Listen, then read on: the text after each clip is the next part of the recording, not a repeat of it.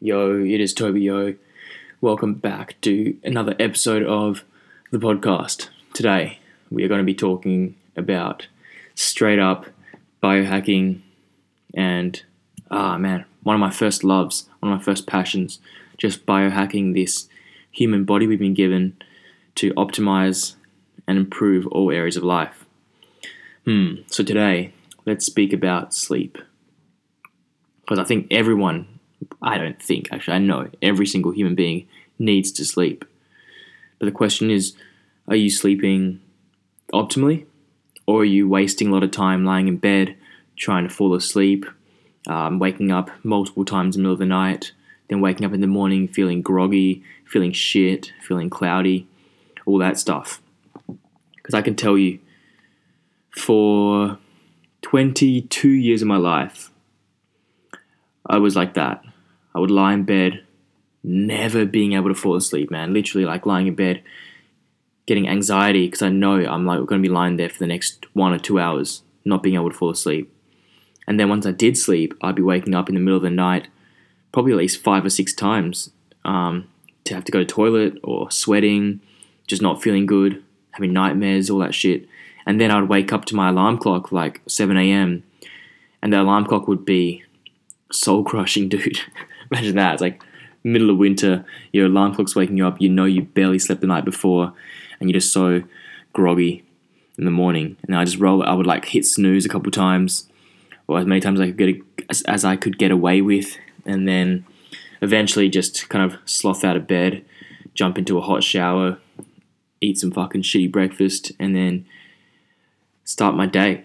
And usually then I'd be already on the back foot because I've had one of the worst starts fucking to the day, including the sleep the night before was crap. So I'd be on a back foot of the day already. And usually then my mindset's already off. And oh yeah, I don't know how I made it through life, um, not living the lifestyle, not prioritizing sleep. So I would say sleep has been probably one of my number one focuses as I got into biohacking because I was like just so tired of not being able to sleep. So, in this podcast, I want to talk about um, sleep biohacks, supplements I've been using, routines, and things that have worked for myself. And uh, you can try them out, and they likely will work for you too because we kind of all share very, very similar human bodies, brain chemistry, all that stuff. Yeah, so let's get into it. All right. So, for me, I'm going to start in the morning.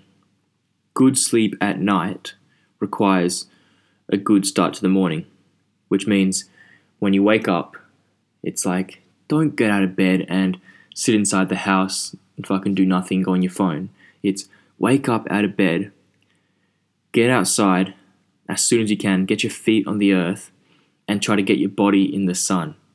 Because when you expose your body, especially in the early morning, to the sun, this signals to your body that, all right, it's daytime, let's start producing less melatonin and let's start producing more serotonin and all, all the good shit.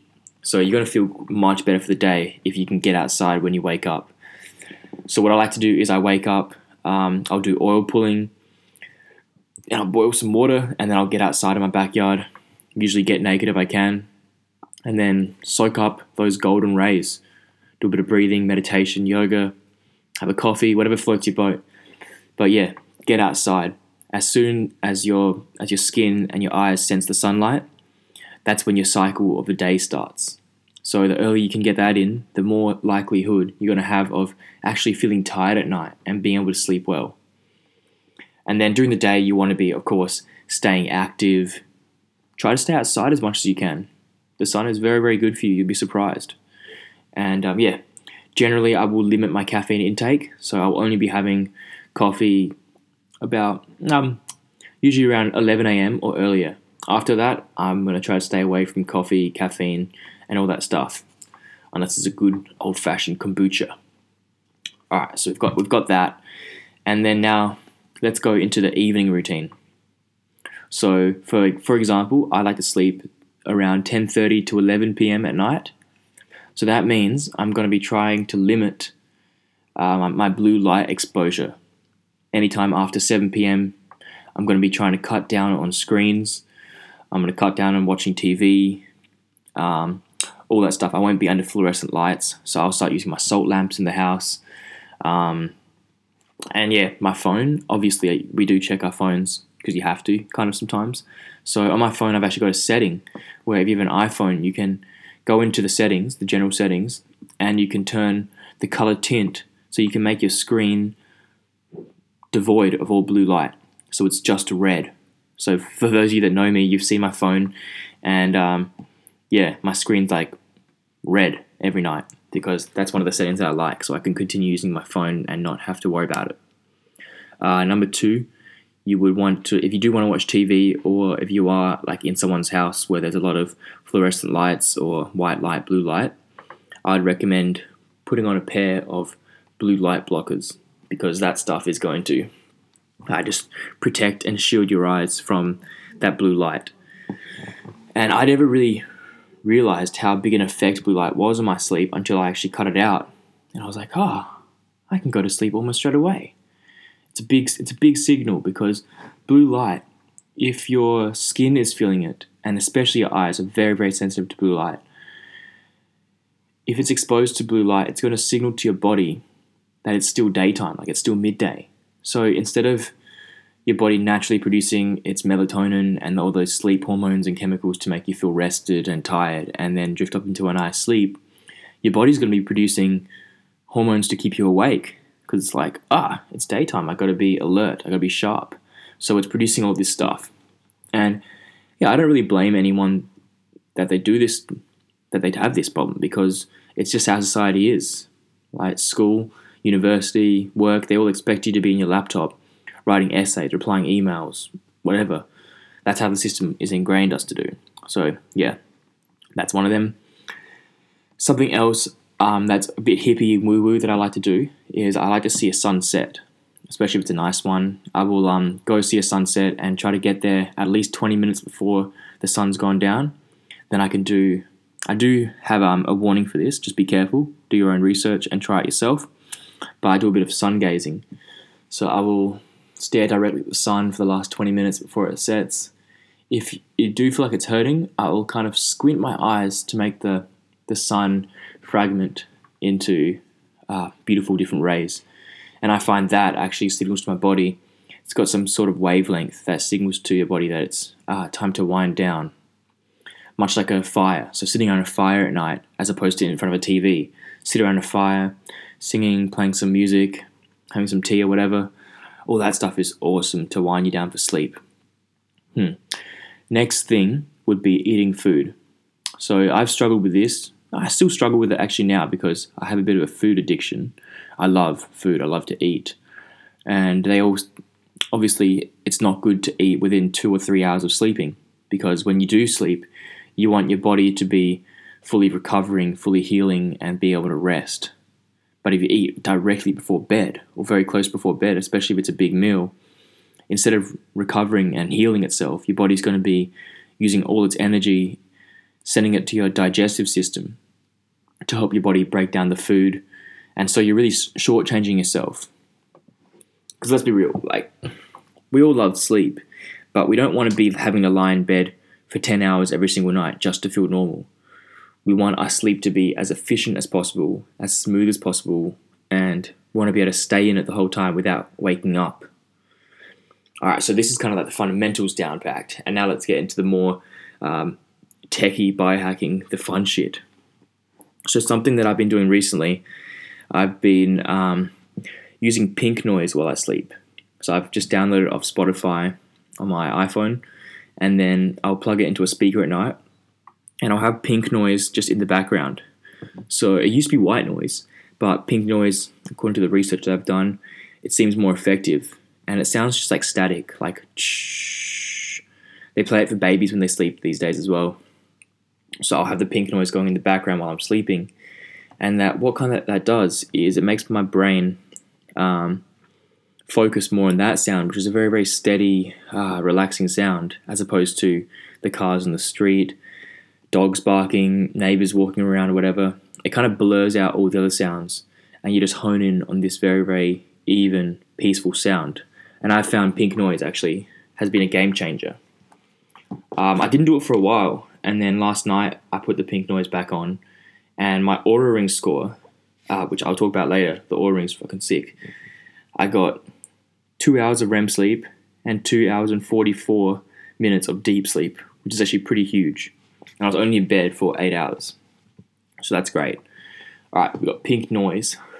And next thing, let's talk about some supplements that, yeah, that I've been experimenting. I've experimented with a lot of supplements, and a lot of them actually don't work. A lot of them bullshit. But um, the ones that I've found to be very, very good, especially for sleep, I found ashwagandha. If it's very, very good quality ashwagandha, uh, take that before you sleep, and that will help your body rest. You get more deep sleep when you take ashwagandha, and you'll stay in sleep better. L-theanine is very, very good for winding down. So I'll take about 200 milligrams of L-theanine. A few other things I'm experimenting with, and I haven't got conclusive evidence, but I've been enjoying having raw, raw honey, some chamomile tea, and a little bit of apple cider vinegar in there. And I'll just have that as a bit of a sleep tonic before bed. The um, the science and the explanation behind the raw honey is that it provides your liver with um, glycogen, so your liver is happy while you sleep. And yeah, raw honey is actually very very tasty as well. So it's a two in one, double whammy. So we've got that. Ah, something else that's actually been such a game changer. Uh, you guys may have seen my spiky mat. It's um, I got the bulletproof one. I'm pretty sure you can get it off OptimOZ, and it's just a it's a mat with uh, spikes, so it simulates like a kind of bed of nails. And I've been using this religiously for the last year. Bef- right before I sleep, I'll um, set up the spiky mat and I'll in it just like normal on my back and usually within four or five minutes, I can feel myself dozing off. And then when I feel myself dozing off, I'll just sit up, take the spiky mat out, throw it on the floor, and then just boom, I'm off in uh, dreamland in a beautiful sleep. The science behind this, the spiky mat signals to your body that, um, oh, it's like, oh shit, there's like nails in my back, I'm gonna die. And then so your body gets a bit hyped up for a bit. And then after a minute or so, it realizes, ah, wait a minute, that was a false alarm, no, no danger. So then it relaxes and actually overcompensates and it gets you into a, yeah, very relaxed state. And it also presses into those like meridian and acupressure points in your back, which, yeah, feels feels very nice. And it doesn't harm your skin. So that's a very, very good hack too. Um, something else, I sleep on a bed incline. So I've got my old law textbooks because law is a shit subject.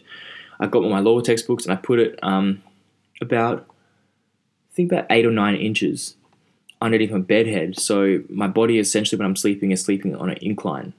This um, studies have shown that it just helps your brain detoxify and helps your body just work better and stay asleep for longer. I have to look more into that to be honest. But yeah, I've been doing that for about a couple months and so far so good. Another a few other simple ones I do is uh, wearing socks. So wearing socks to sleep uh, just makes you feel nice and comfortable, and it regulates your body temperature better, which is good too. I was doing mouth taping for a while.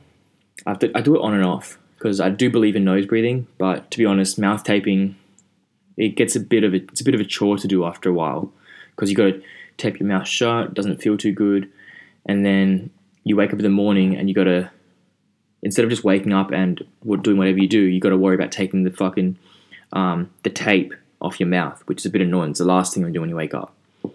Like I like to wake up and shove a big tablespoon of coconut oil in my mouth and do oil pulling, but instead I got to go get warm water, put it over, and melt all the adhesive so I can um, take it off safely without ripping my my lips up. So mouth taping, um, yeah, you can try that if you want to too. And all the stuff that I'm saying today, it's what I've tried over the years. It sounds like a big, big list, but I'm trying to cover as much as I can so you can pick and choose what you want and you can have the sleep of the gods too. Because I must say, my sleep has improved so, so much. And this next one, I wouldn't say it's directly like a biohack, but I would say it's more of a, a spiritual kind of thing where for a while I was doing all the right things physically and externally, but I wasn't having good sleeps. And um, recently I've been trying to clear my conscience. So just overall be be a good human being.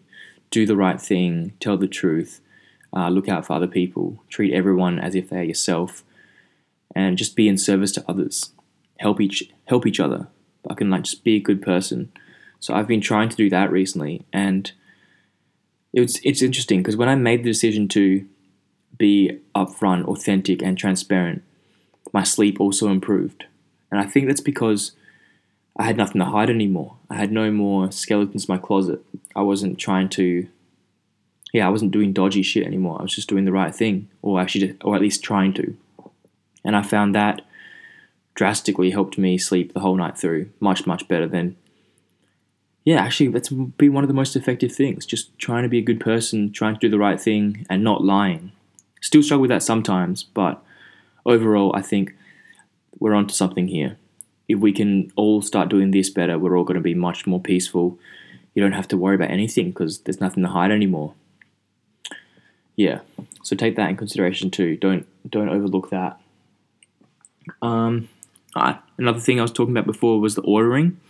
So this doesn't help you sleep better, but what it does is it helps quantify your sleep. So you can see, you can try out new things, and it allows you to measure things. Because if you can't actually measure things physically and see evidence, it's hard to know what is actually working or not.